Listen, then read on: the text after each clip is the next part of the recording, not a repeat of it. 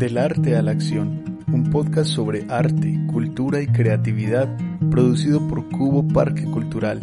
Todos los temas, todas las miradas alrededor de los creadores y sus ideas.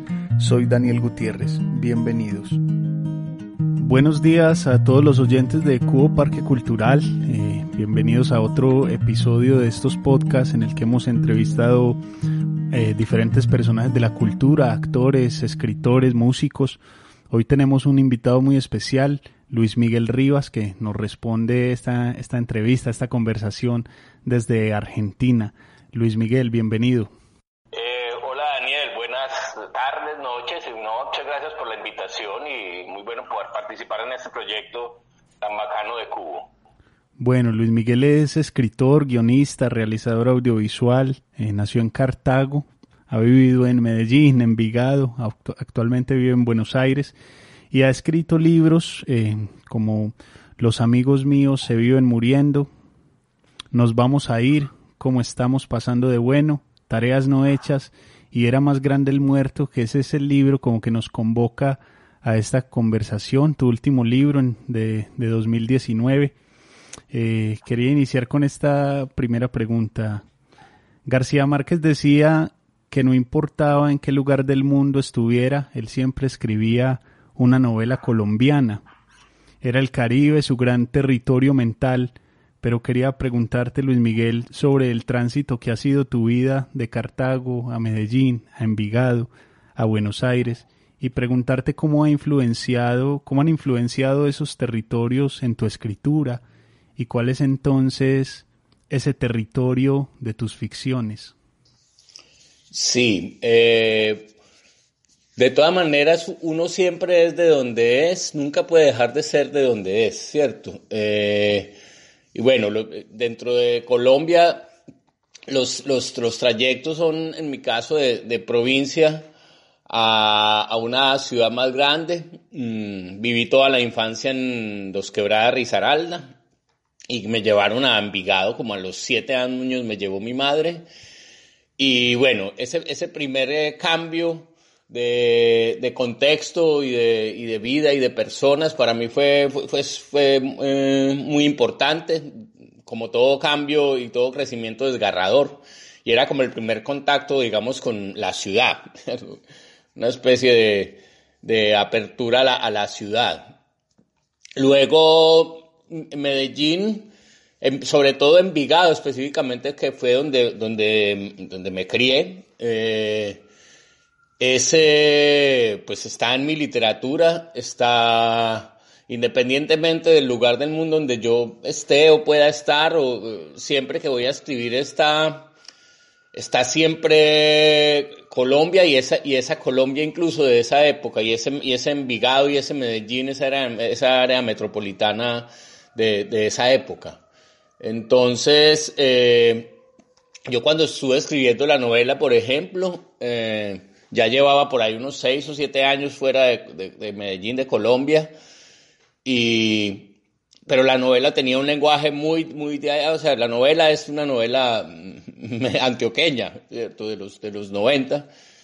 Y yo, aunque vivía acá, eh, vivía en Colombia eh, y viví todo ese tiempo que pasé escribiendo la novela mentalmente, las 24 horas del día en, en Colombia, en Medellín y en Envigado, y en Medellín y en Envigado a finales de los 90 específicamente. O sea que vivía en un país imaginario. La patria es una cosa, una construcción mental, ¿cierto? Eh, pero muy profunda y muy y muy fundamental en el sentido de que te da, digamos, la identidad en este mundo, el estar parado desde dónde miro yo el mundo. Entonces, eh, mi construcción, o sea, mi, mi, Medellín, mi Colombia es una Colombia que existe es en mi cabeza. Eh, creo que es muy distinta, si yo me voy en este momento para allá, encontraría una cosa muy distinta a la que tengo en mi cabeza, incluso la que está en mi, en mi novela o en lo que escribo hoy, que todo casi siempre remite allá. Pero pero en, pero en una parte sigue siendo la misma, eh, eh, sigue siendo la, la, misma esencia de esa sociedad, por mucho que haya unos cambios externos, incluso en los lenguajes, en algunas prácticas o en, la, en el desarrollo material de la sociedad, hay una esencia que se, que se mantiene. Y bueno, eso digamos es lo que busca el arte o la literatura. Muchos, muchos escritores desarrollan como las mismas ideas a lo largo de su obra y toman prestadas ideas de otros.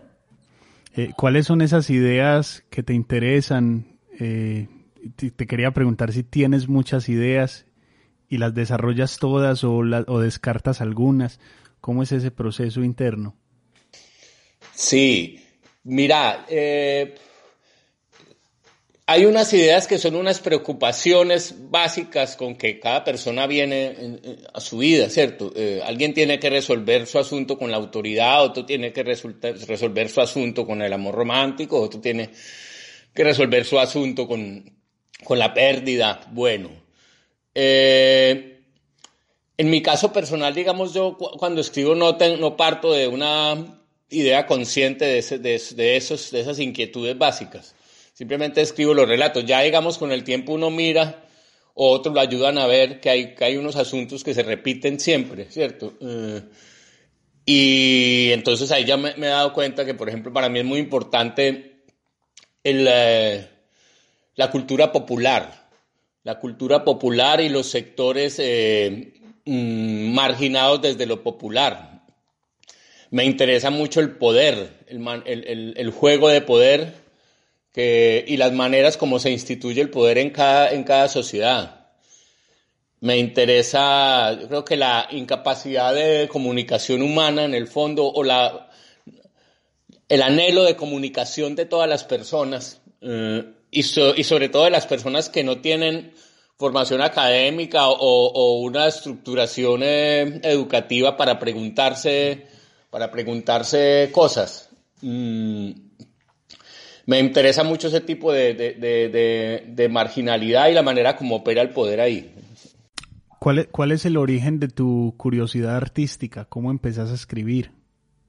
Sí, yo creo que eso yo pienso, yo creo que hay como mm, distintas personalidades y dentro de las múltiples hay gente que tiene personalidades expresivas. De hecho, pues yo creo que todo el mundo la tiene, pero hay gente que tiene más énfasis como en una necesidad de expresar y eso es algo, puede ser innato. Mm, entonces yo sí recuerdo que desde chico tuve como una necesidad de expresar, de decir, de escribir en el jardín en una lista los nombres de las niñas que me parecían lindas, pero, escribirlo en un papel, no sé. Eh, había una cosa, una, eh, ese acto de soltar algo que primero está en la cabeza o adentro de uno y, y transformarlo en palabras, tratar de darle forma siempre sentí emoción por eso, por la, por las cosas más y más adelante en la adolescencia y, un poco antes empecé a sentir más evidentemente el, el asunto de, de, esa expresión, cómo te transforma adentro, ¿cierto? Y cómo te puede liberar de, de nudos mentales, cómo te puede ayudar a explicarte por ejemplo, la gente piensa que alguien que escribe es alguien que ya sabe algo y se sienta a escribirlo. Y en realidad en literatura uno se, uno se sienta a escribir para saber qué es lo que piensa, ¿cierto? ¿No? Eh, para descubrirse. En, e, en, ese sentido, entonces, ¿por qué escribiste Era más grande el muerto? ¿Por qué llegar a, a ese tema, a esa novela? ¿Qué, ¿Qué curiosidad tenías ahí y qué estabas intentando como descubrir? A mí siempre me interesó el mundo de barrio y de mi barrio, desde chico, eh, y siempre tuve esa cosa de contar algo del barrio, de, o de hacer una, estaba chico, soñaba como hacer una película en que los actores fuéramos los chicos de barrio, porque nunca en el cine ni en la televisión uno veía gente como uno, y, menos en la literatura, pues eh, yo vine a descubrir un poco esa cercanía con Andrés Caicedo cuando tenía yo por ahí unos 17, 18 años, que encontré un escritor que, escribía como se hablaba en la calle, eso, como, o con las inquietudes que tienen, las, pequeñas inquietudes que tiene la, gente de, un barrio, y cómo eso podría ser, eh, cómo eso tiene un brillo, una relevancia, una, una, una gran importancia y una riqueza de sentidos. Eh, y luego me empecé a dar cuenta de que realmente los que podían contar el mundo de lo popular eran gentes que no pertenecían al mundo de lo popular, porque la gente de ese universo que yo quería contar no, su preocupación era ganarse la vida, era eh, qué voy a almorzar hoy, cómo vamos a pagar el arriendo y, no, no había la, entonces solo la clase media podía contar esos sectores populares, entonces siempre de alguna manera quise contar desde ahí.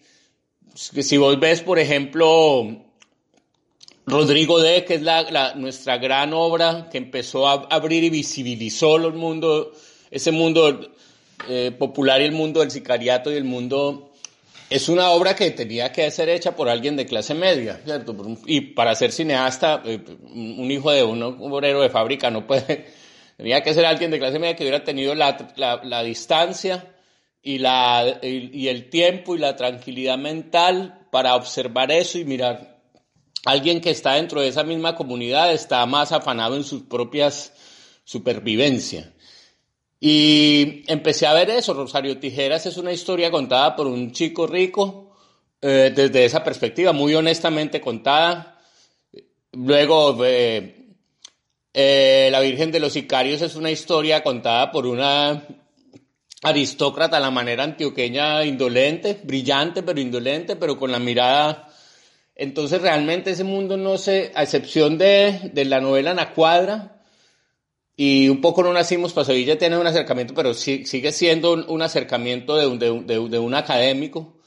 No había una mirada desde ahí. Eh, entonces creo que poco esa era la intención de la novela y no solo de la novela. Yo desde antes, mi primer libro de cuentos que los amigos míos se viven muriendo, es está el personaje de Manuel.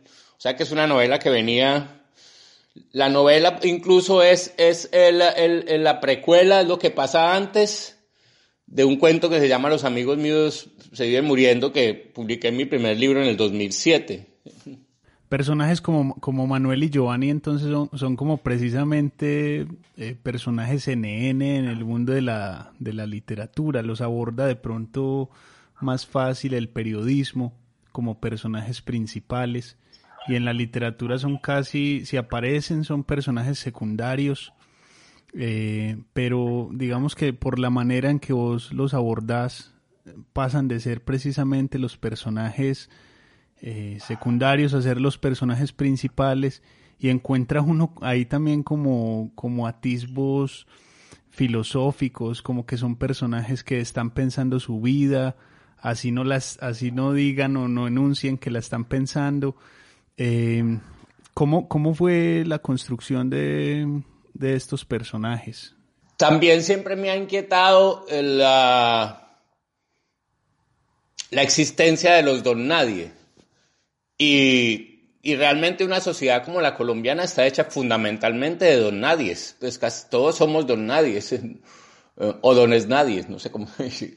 Eh, y, por ejemplo, en los barrios, en esta época, eh, cuando se, va, cuando se iba a hablar de ese mundo, de ese universo del barrio y si querés de su problemática, entonces siempre lo, más notable era el sicario, ¿cierto?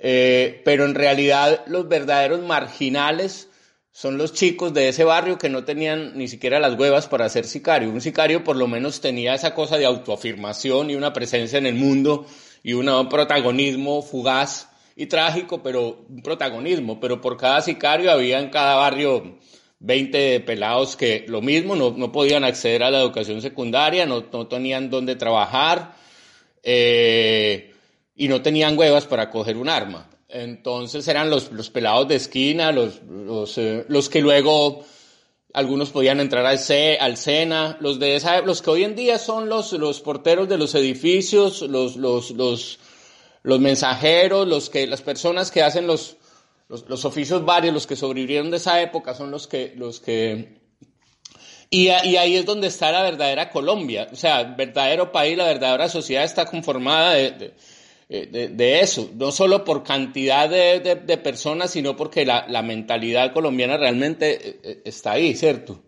Entonces, me, me interesaba mucho y me interesaba mucho la, y me sigue interesando mucho toda la riqueza que hay en lo popular no visto desde lo antropológico, pues eh, folclórico, ni, ni tampoco desde lo marxista, sino como, como un modo de pensar propio, particular, específico, con unos valores, con una estética, con una filosofía del mundo, nada de lo cual está muy escrito ni muy eh, eh, sistematizado, pero que, que, que pero donde vibra la vida.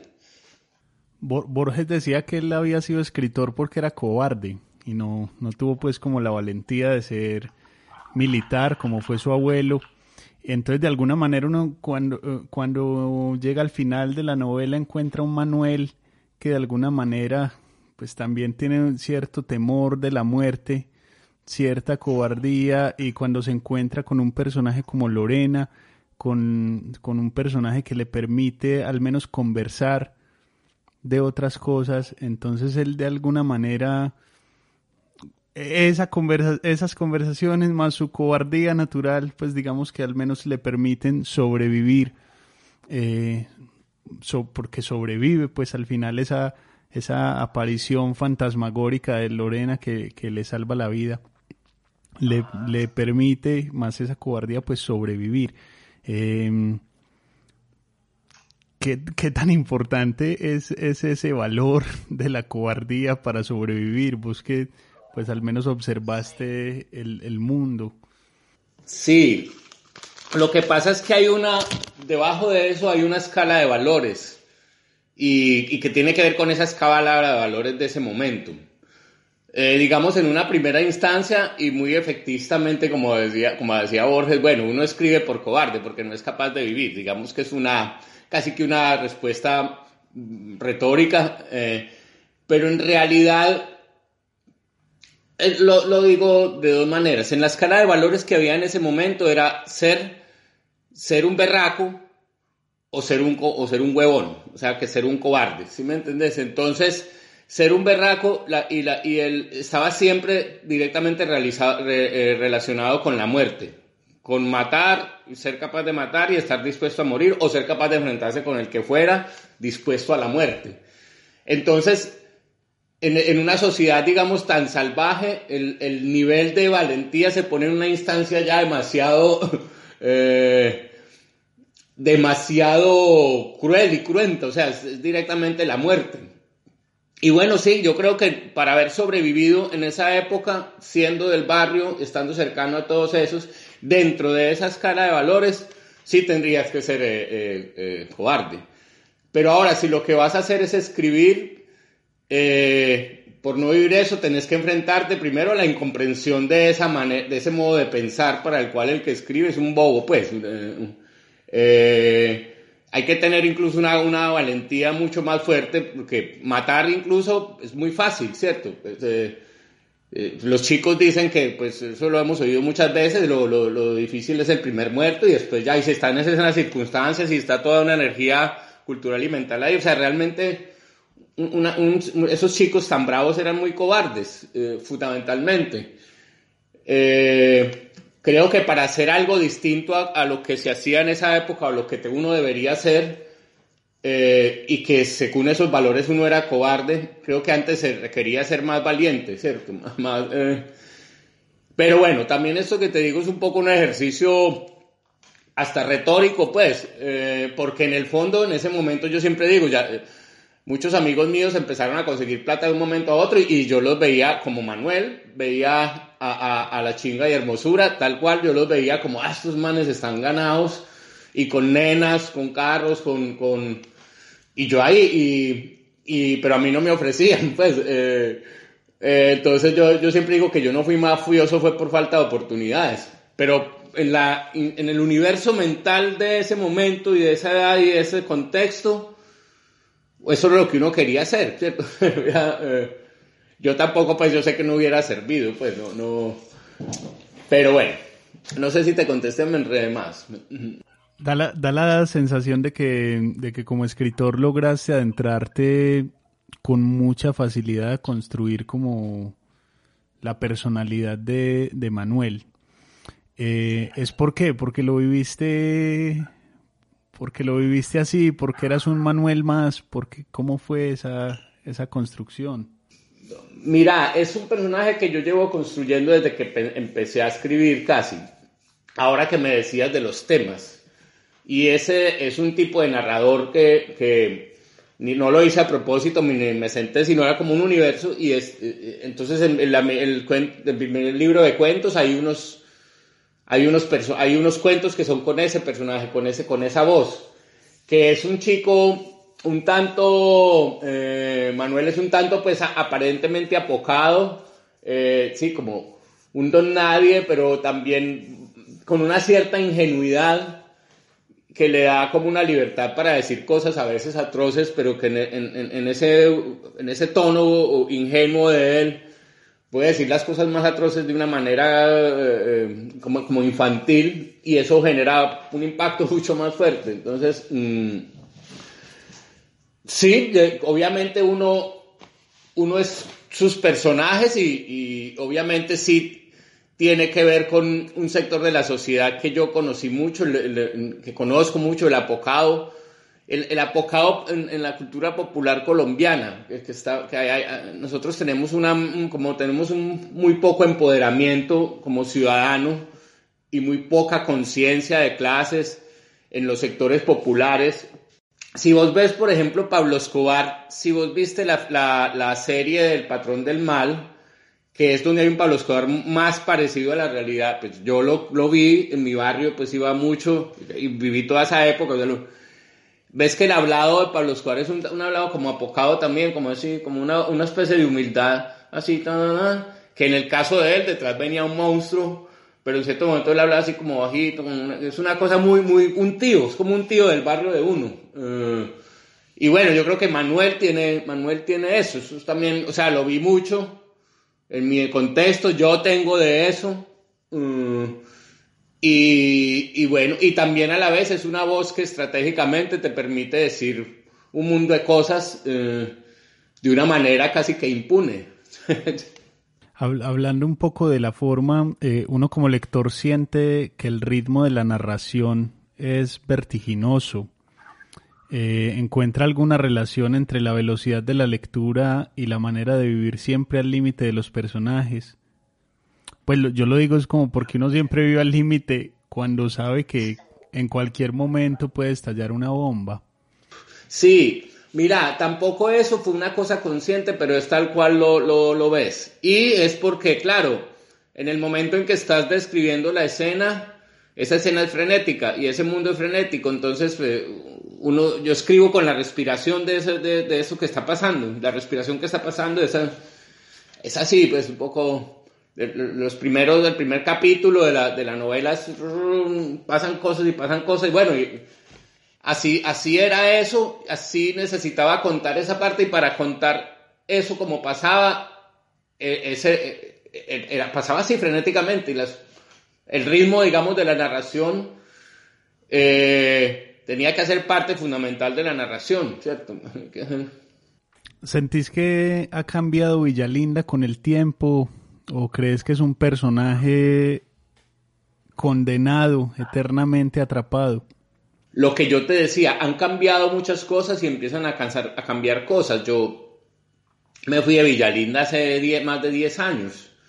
Eh, y he ido unas dos o tres veces durante pocas pocos días, una semana. Y bueno, y, y, hasta hace poco que seguía mucho en redes, entonces uno sí alcanza a ver transformaciones. Eh, por decirte algo, en Envigado, eh, veo un movimiento cultural súper fuerte de, chicos, eh, de músicos, de escritores, de poetas, de... Era una cosa que no existía en, ese, en, ese, en eso. Y cuando hablo de estos chicos y de estos grupos, hablo de, de nuevas maneras de entender el mundo, de, gente que también se está pensando el, presente y, está y, está pensando, no está simplemente siguiendo una tradición o una corriente mental que viene de sus padres. Entonces, en ese sentido, pero hay un sector básico que es la mentalidad, la cultura, que sigue, que sigue estando ahí. O sea, el, machismo, la cosa de, del poder eh, pisando fuerte, la cosa del dinero, la, eh, la cosa de que solo hay como un tipo de hombre y un tipo de mujer. Ser hombre es tener la camisa por dentro una camisa de cuadros y, y tener plata y, y pisar duro. Y, y ser mujer es tener unas tetas operadas y un pelo liso y hablar bajito. Pues, esa mentalidad todavía está, pero, pero hay otras nuevas corrientes de pensamiento que cruzan. Hubo una época en que no existían ni siquiera nuevas corrientes de pensamiento, pues, o nuevas maneras de vivir o nuevas maneras de, de ser hombre o ser mujer, creo que, que van surgiendo ahí inevitablemente por el, por el tiempo, por el desarrollo del tiempo, por la evolución, pero, pero esa otra cosa cultural está todavía ahí, está, sigue asentada y eso la transformación de eso son cosas de, de procesos de muy largo plazo y de, de voluntad política. Claro, uno, uno pues que vive acá ve cómo la ciudad al menos se va transformando o al menos van apareciendo espacios en los que se permite pues como esa construcción de comunidad alrededor de la música, del teatro, de, de la literatura, de la universidad, etcétera. Eh, pero sigue, siguen existiendo pues esas inequidades, esas injusticias. Y te quería preguntar si vos sos optimista, si crees que, que el arte y la cultura, que la literatura pueden hacer del mundo un mejor lugar del que nos fue dado. Sí, eh, no, no optimista en el sentido de que piense que puede pasar algo y que sé y que me... No, yo estoy seguro que la, que la cultura es una transformación de, de, de, una, una, transformación, no, una, una cercanía con la posibilidad de conciencia. Y yo sé que en la medida en que hay una conciencia, y conciencia no desde el punto de vista pues mi vida espiritual, sino conciencia de una mirada amplia. Usted cuando está en su realidad y ve solamente el inmediato, ve eso, si se subiera un poquito más y viera desde el segundo piso, vería el que está al lado. Si subiera más, vería un poco más la cuadra. Si subiera más, vería el barrio. Entonces, la posibilidad de mentalmente eh, ir mirando desde más arriba, desde más puntos de vista, genera tipos de personas distintas y tipos de maneras de resolver los conflictos distintos. Entonces, en la medida que haya una mirada más amplia, por ejemplo, de manera natural se de manera natural y, y, y hechos como el, como el asunto de, terminar una conversación eliminando al opositor eh, son cada vez menos naturales mientras haya una conciencia amplia. Siempre va a haber asesinatos, juegos de poder y violencia porque hay un instinto humano que es el, instinto de poder. Incluso un discípulo de Freud lo, lo, relevó más incluso que el instinto sexual y me parece que eso... Pues, lo que hace la civilización es un poco mm, ponerle bretes a esa a ese ánimo de, poder y, alejarlo cada vez de prácticas eh, como la muerte directa. Y bueno, por eso se inventó la, la diplomacia, por eso la, la, hipocresía es el precio, el precio que el pecado le paga a la virtud. Entonces, creo que nos, nos, los países les falta un poco ser uh, un poco más hipócritas en el sentido de la hipocresía que ellos dicen que detestan de los, de los bogotanos. Eh, o, eh, o, pero, pero en realidad un país es más hipócrita, la verdad, de esa, esa gente frentera que, que, te dice nomás verdades intencionales de acuerdo a su poder y porque eh, tiene un poder que lo protege para poder... Eh. Entonces, eh, bueno, ahí me desvié otra vez. Acá en, acá en Colombia, pues al menos siempre se, siempre se dice que en la mesa no se habla ni de política ni de religión. Y hay muchos artistas que, que se nombran a políticos o que al menos eh, manifiestan su interés de no querer participar en la política. Y te quería preguntar precisamente por eso. ¿Crees que un artístico, un artista debe ser siempre un ser político? Y en esa medida crees que tu novela eh, era más grande el muerto y tus cuentos, etcétera, eh, son políticos. Sí, pues eso, te digo, cualquier expresión es política, ¿cierto? Y toda literatura es política. Ya dentro de la intención del artista, yo creo que un artista no tiene que no tiene que ser comprometido con la realidad política, con la coyuntura política eh, específicamente. Un artista lo que tiene que hacer es encontrar los símbolos del mundo y, la belleza. Eh, y en esa verdad que está más allá de las coyunturas políticas hay cosas que a veces abren espacio para pensar la sociedad, incluso escritos por gente que no tenía una militancia eh, directa. Entonces yo creo que no, la, condición fundamental de un artista para mí es como la libertad y, y ya bueno, dentro de eso, en mi caso personal, mi, yo creo que mi escritura sí es muy política. Yo tengo una, una, esa inquietud, pues tengo esa inquietud y me parece que en mi caso me siento con alguna responsabilidad con respecto a eso por la época que me tocó y por las circunstancias que me tocó y me parece que... Eh, pero, no, pero no es una cosa que me, me, imponga desde afuera, es una cosa que naturalmente eh, pienso y siento. Entonces, sí, la novela Era más grande el muerto es una novela política, pues... No es, de, no es ni, de, ni, de, ni de Colombia Humana, ni del Centro Democrático, ni del Partido Verde, ni de, es una novela política. Me enteré en otro podcast que practicas el budismo y cuando me encuentro en la lectura un personaje como Lorena, no deja uno de pensar como en esa, en esa relación, si hay alguna. De hecho, si hay alguna, pues no sé si nos, nos, puedes, nos puedes explicar esa relación. Pues Lorena le da a, le, le rompe la cabeza a Don Efren con un Buda. Eh, y claro, no, claro que hay una relación, pues, digamos, uno escribe con todo lo que uno es. Y si vos tenés una visión del universo o una práctica espiritual o religiosa o la que sea, indudablemente eso va a estar ahí en tu literatura, mm, sea de manera directa o sea de manera más conceptual, pues más... Pero Lorena representa un poco ese, es eso, es, esa persona que no ha tenido que vivir limitada por las condiciones de la precariedad y, entonces su espíritu ha, estado en unas, en, unas, circunstancias en que se ha podido ampliar a través de, los viajes, de la cultura, de una vida más tranquila mentalmente, de la riqueza interior, que es mucho más, a la cual es mucho más fácil llegar cuando hay riqueza exterior. Eh, entonces representa un poco eso, lo que te decía, un poco de conciencia, eh, aunque por otro lado es una persona completamente inconsciente de lo cotidiano, de lo, de los, de, de donde está viviendo.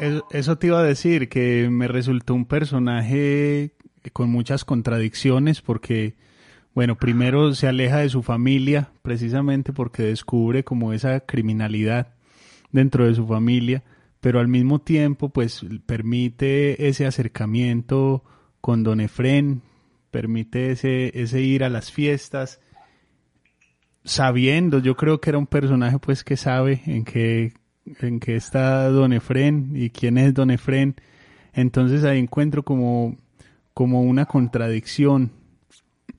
No sé si son, si son como las contradicciones que tiene todo ser humano que está atravesado por un montón de aristas o cómo pensaste ese personaje? Ve, no, no sé si lo pensé mucho, pero yo creo que uno echa mano de gente que ha conocido. Yo, eché mano de gente que conocí, de, personas que conocí, hombres y mujeres, y los, los, los, los mezclé ahí. A ver, el privilegio tiene un problema y es que te hace completamente ciego para, para la precariedad, así seas compasivo con ella, pero quien ha nacido en el privilegio hay un punto en que no logra entender la realidad de otras personas que, que, han sido más arrinconadas por la vida, pues entonces hay un punto en que Lorena no puede dejar de ser indolente eh, eh, y escondiéndose en su burbuja espiritual y de, mujer eh, que está en otro mundo.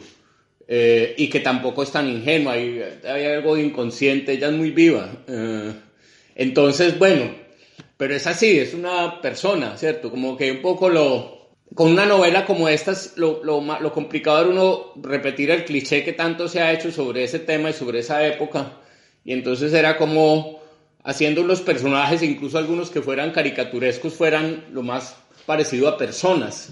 No simples monigotes, sino personas, como uno puede ser Don Efren, uno puede ser Lorena, uno puede ser Manuel, uno puede, uno puede ser todos, sino que uno es lo que no nació en esas circunstancias y en ese campo mental, pero lo sería tranquilamente, ¿cierto?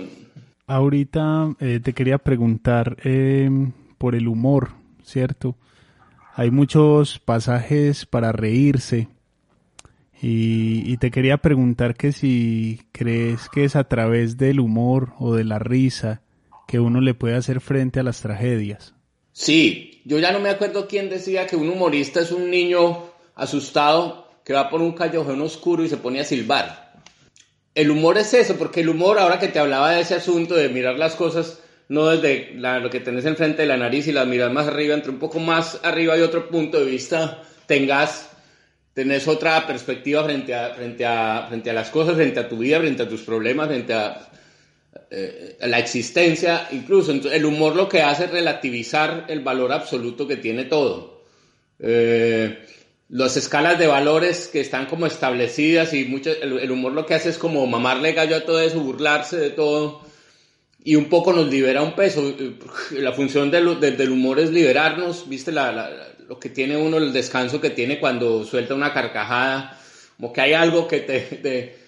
y, y, en ese sentido eso, el humor, además de terapéutico, es... Eh, mm, ayuda a comprender, es un mecanismo de conocimiento también y de, y de derrumbamiento de, clichés, de mitos, de farsas. Eh, el humor, ahora llegar a hacer eso, eh, pero que toque en la fibra, ¿cierto? Que toque en una fibra, que toque... Eh, ya eso depende como de un modo de ser, personalidades, yo creo que es como una, una liviandad de espíritu, una, una manera de mirar como de reojo, susquineada la, la vida. Creo que es eso. ¿Cómo, cómo, ¿Cómo encontrar ahí un equilibrio y hacer buen humor? Porque hay mal humor, pues hay, hay, hay un humor que es lleno de, de clichés, que no trasciende, digamos, la idea o, o, ridiculiza lo que tiene que ridiculizar, sino que ridiculiza precisamente lo que no debería ridiculizar.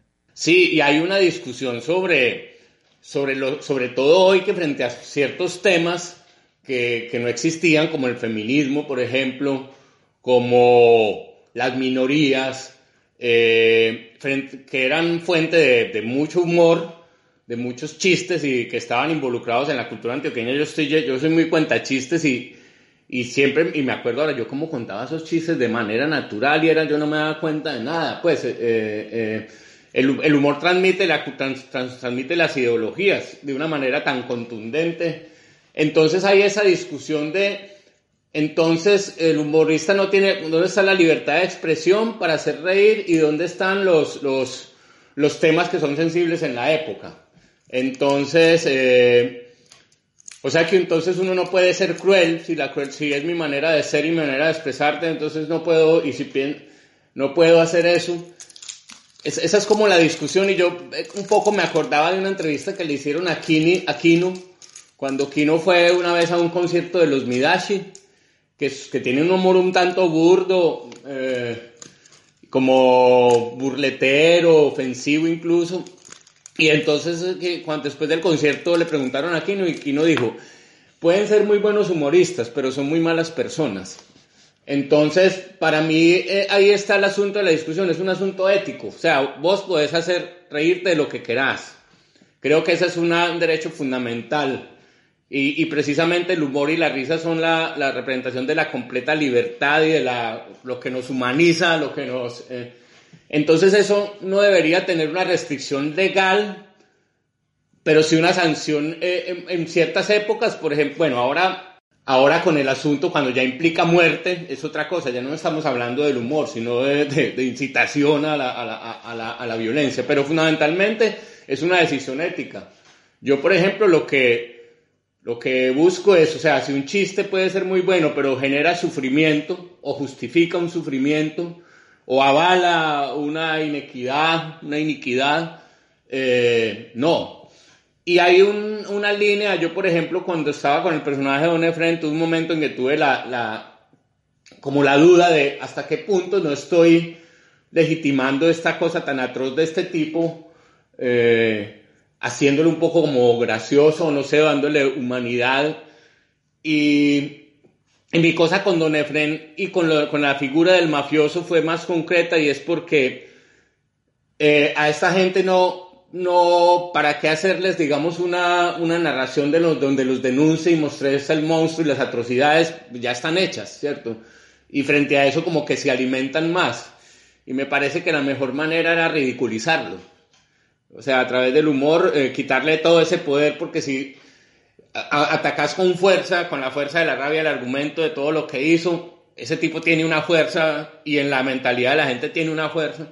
Pero si te burlas de él, si haces una caricatura.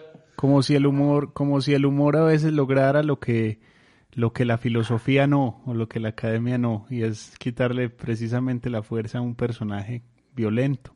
Claro, claro, claro. Y el, porque el, humor tiene esa capacidad de síntesis y de sentido. O sea, un buen chiste o una buena escena humorística brillante te, te echa por la borda páginas de argumentos. Ya páginas de argumentos. Eh, un, chiste que vaya al punto, que tenga la agudeza, que vaya al punto. No, es como esa, como esa discusión eh, de bueno, al menos ese mismo escenario cuando se hablaba de los miles de trabajos académicos que hay sobre, sobre el desplazado, que los tiene que haber, pero llega una canción como Desapariciones de Rubén Blades y moviliza lo que nunca va a movilizar la academia, ¿cierto? El arte tiene, tiene esa, esa capacidad de actuar donde el concepto no actúa. Claro, claro, claro. Es que el, arte es un concepto con, sangre y carne. Eh, entonces está, está ahí puro, puro no concreto. Luis Miguel, te quería, te quería preguntar, ¿acostumbras a, a reescribir tus cuentos, a reescribir tus novelas? Yo no sé si de pronto el tiempo a veces te dice como, bueno, quiero reescribir un cuento que ya escribí en, no sé, en 2000, hace cinco años, por ejemplo creo que me da mucha pereza, como me da mucha pereza volver. De, a ver, mucha gente que escribe habla de, bueno, las versiones. Tengo 10 versiones de ese cuento, antes sube.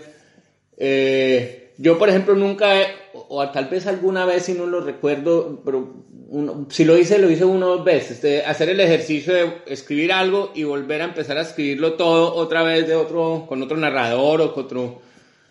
No, no reescribo todo, pero sí Mm, escribo, digamos, como un, como un primer borrador de casi de asociación libre largo.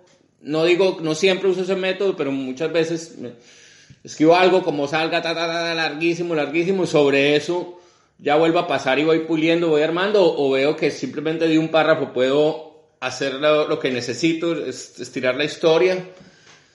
Y sobre eso hago una versión. Lo que, lo que hago es que sobre ese mismo Después vuelvo a pasar, saco, puedo reescribir un párrafo, puedo volver a armar acá, pero bueno, pero nunca he hecho eso de hacer varias versiones completas de un solo texto, pues. ¿Preferís la, la novedad, empezar textos nuevos? No, pero sabes que yo creo que es por pereza, me da como mucha pereza. Eh, porque a mí me da mucha dificultad de arrancar a escribir y como que volver a arrancar algo que me dio tarta lidia arrancar y lo terminé para volver a arrancar de otra manera. Creo que es pereza. Bueno, eso me pasa con las canciones también, como que las termino y como que, ah, esta canción, algo le falta, no, prefiero empezar otra, hacer otra. sí, sí, ya, ya que va así, sí, sí, sí, no, yo por ejemplo con la novela tuve, la novela tiene muchas erratas todavía de, de, de edición y de, y tiene, tiene, tiene errores, pues, pero yo ya no quisiera volverla, por ejemplo, si se saca otra edición, me da una pereza, bueno, eso lo hace un corrector de estilo, pero yo, pero uno que, como si quisiera, yo quisiera hacerlo, quisiera no tener tanta pereza que me, impide, que, me impide hacerlo, me gustaría hacerlo, eh, pero tengo mucha pereza, es más la pereza que las ganas de hacerlo, de, de que quede mejor las cosas. Para terminar, eh, pedirte el favor de que nos leyeras, nos compartieras un par de párrafos. De una, listo. Espérate que deje las gafas acá atrás. El libro más caro del mundo. La chinga y hermosura siguieron por la 40 hasta el hospital, voltearon por la morgue, pasaron frente a la casa de Juan y cogieron la loma que iba hasta el alto de los monjes. En mitad de la loma se desviaron por una portada alta con dos helicópteros encaramados en el travesaño, mirándose de frente con el letrero La Amistad. Saludaron a los policías de tránsito enfierrados que cuidaban la portada y siguieron por una carretera lisa y limpiecita, como una autopista de dos carriles, por donde Hermosura levantó la mano, varias veces para saludar a los macancanes con metralletas parados al lado y lado de la vía, hasta que llegaron a la segunda portada y le dieron la vuelta al rompoy inmenso a todo el frente de la casa principal donde vivía don Efrén. A ver, otro por acá. Otro al azar. Capítulo 30. El preso. Los veinte guardaespaldas se distribuyeron por toda la cuadra. Don Efrem les ordenó que no hicieran mucha bulla y que bregaran a notarse lo menos posible. A los de su primer anillo de seguridad les prohibió recostarse en el Mercedes blanco, que tenía la capota hundida por la rama de un árbol y el parabrisas tuquio de costras de mierda de paloma. Aunque un solo retrovisor de ese carro valía lo que costaba un carro completo, y aunque estuviera ahí abandonado dando papaya, Nadie le había quitado una sola tuerca porque todo el mundo sabía que era de una de las mujeres de don Efrén, cosa sagrada. Al que se atreviera a sacarle así fuera una mota de polvo a ese carro le podía ocurrir, como mínimo, lo que le pasó a un par de bazuqueros que una noche todos arañados se metieron en, a una boutique del parque de Villalinda y se robaron un montón de ropa y la plata que había en la caja. Resultó que la dueña del almacén era una de las mocitas de don Efrén y le puso la queja al patrón. Él mandó a que averiguaran por cielo y tierra quiénes habían sido los ladrones y cuando dieron con ellos no los mandó a matar, sino que los hizo pasear en pelota por cada uno de los negocios de la cuadra, arrodillándose en la entrada, diciendo su nombre completo y confesando, nosotros fuimos las ratas que nos metimos a robar en la tienda de ropa de Mariana Saldarriaga y venimos a pedirle perdón a toda la comunidad y prometemos no volver a hacerlo nunca más. Muchísimas gracias por, por compartir. No, con gusto Daniel. Bueno, muchas gracias a Luis Miguel Rivas por acompañarnos en, en este podcast tan, tan especial, por compartirnos la lectura y bueno, y por permitirnos adentrar en la novela que invitamos a todos a que, a que la consigan, a que la lean, a que compren libros. Era más grande el muerto y tareas no hechas